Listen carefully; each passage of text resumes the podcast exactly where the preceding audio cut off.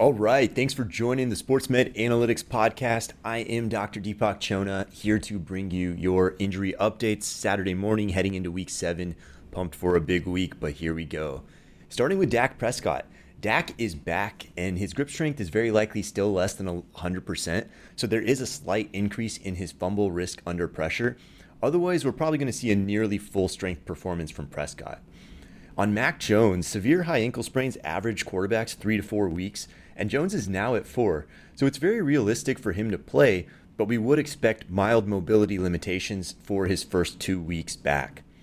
On Mark Andrews, he's very likely to play despite a mild knee injury. Based on the timeline of his return to practice, the an- analytics project minimal effect on his performance. J.K. Dobbins, now he's having surgery to clean up a meniscus or cartilage issue. This isn't terribly uncommon after having a major multi ligament knee injury that he had last year. Our data bodes pretty well for a short term recovery. Running backs return to the field at an average of about five weeks. By week six, they're generally back to their pre injury explosiveness on a per play basis.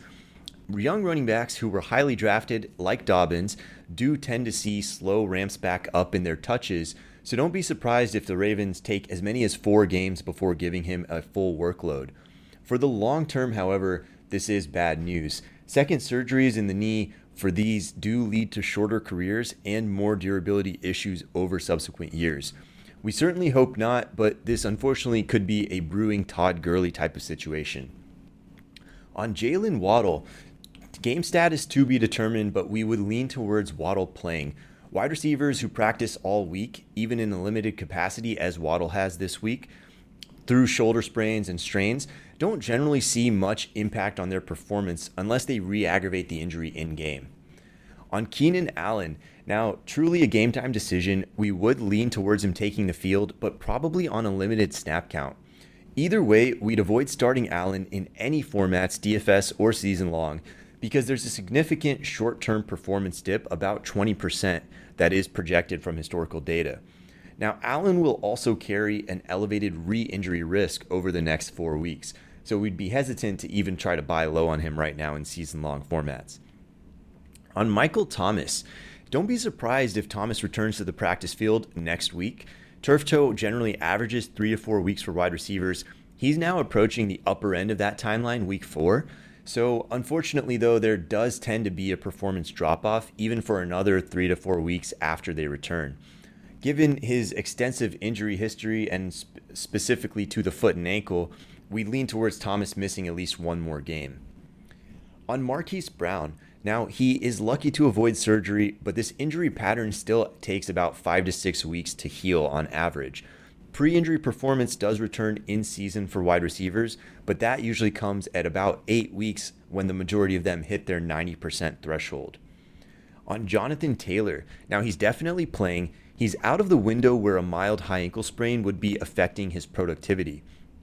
But DFS players who are considering starting Taylor should be aware that the data on running backs' first game back from high ankles usually has their backups seeing a few extra touches. And speaking of backups, Nyheim Hines. Now, he's fully cleared, he's ready to play.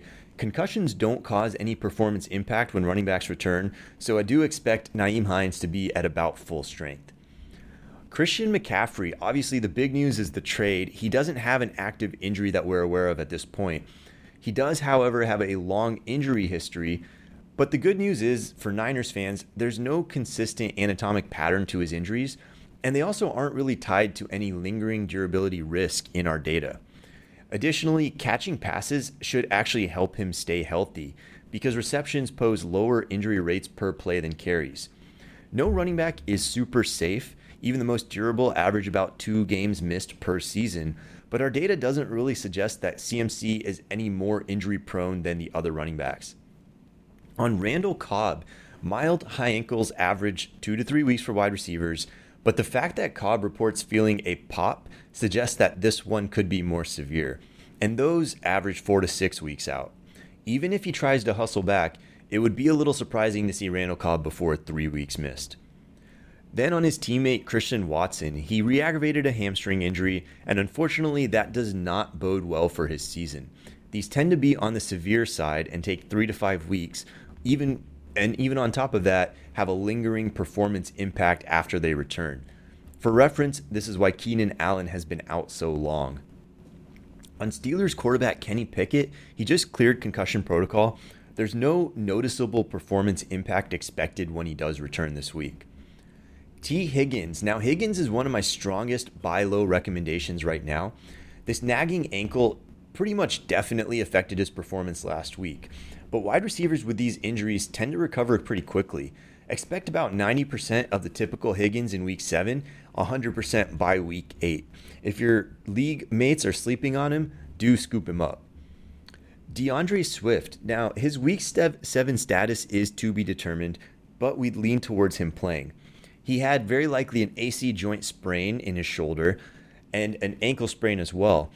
And neither of these three weeks out should impact his per play production, at, at least in terms of our data for running backs.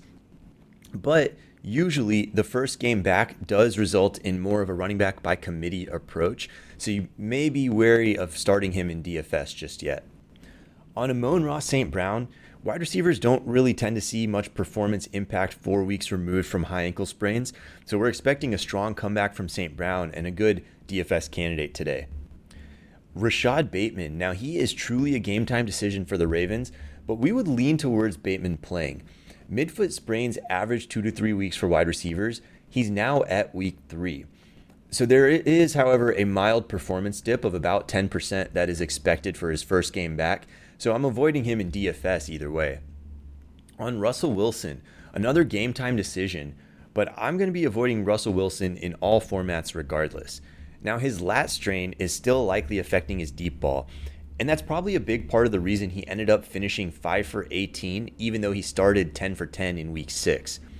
Even though most quarterbacks can play through hamstring strains, add in the limited mobility that results with his limitations on his deep ball, and it's a hard pass for me.